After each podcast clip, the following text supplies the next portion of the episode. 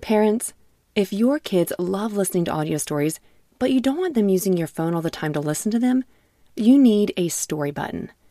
Story Button is a screenless device that makes it easy to listen to kid podcasts, audiobooks, and more without having to use a tablet, phone, or keep track of any cards or toys. Fan favorites like Miles the Brave and Treasure Galaxy will give your kids an extra spark of exciting imagination, while the bedtime category will help your kids as they get ready to sleep. Go to storybutton.com to learn more and view all the content currently available in the library. Storybutton Imagination lives here. Hey, parents. I too cannot believe that Christmas is just around the corner. If you're looking for a good gift for your children or nieces and nephews, make sure to check out the Explorer Bible for Kids. It's brand new. You can buy your copy today from lifeway.com. And if you use our code KBS, you get 50% off. That's right, 50% off with the code KBS. So make sure to go to lifeway.com. Hello again, and welcome back to Kids Bible Stories.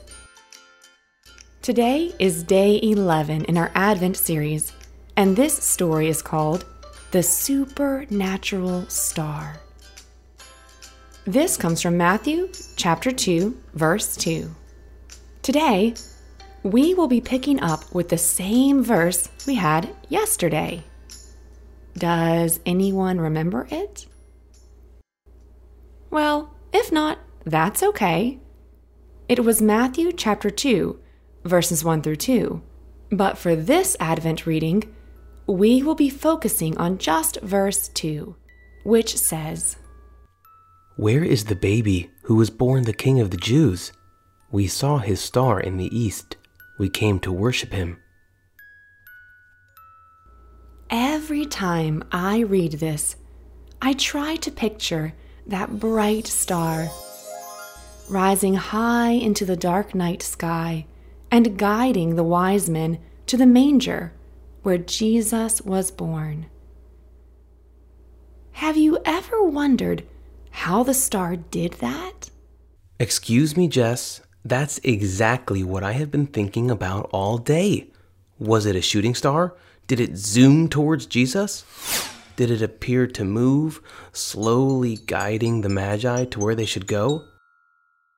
I mean, these wise men, they walked five miles from Jerusalem to Bethlehem. What must that have looked like? And how does a star stand over the place where the child was, like the Bible said? Josh, okay, slow down. Sorry, I just get excited about the twinkling stars and Christmas and, you know, Jesus. Same here, and that's great. Josh, you are in luck because I can answer all those questions you have. You can? Yep. Well, don't just stand there, Jess. Tell me how it all worked. Okay. Simple. We don't know. What? What do you mean we don't know? I mean, we don't know exactly how it worked.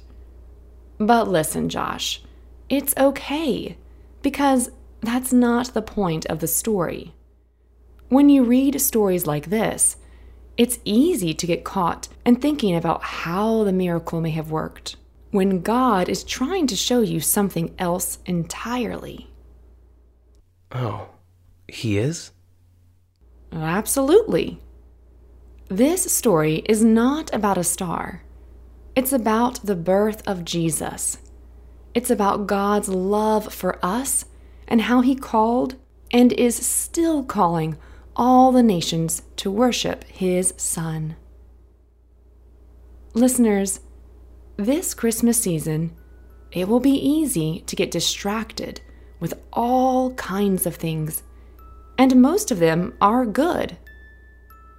Gifts topped with beautiful bows, trees adorned with tinsel and lights, family fun, whatever it may be. But do your very best every single day to remember the reason for this season.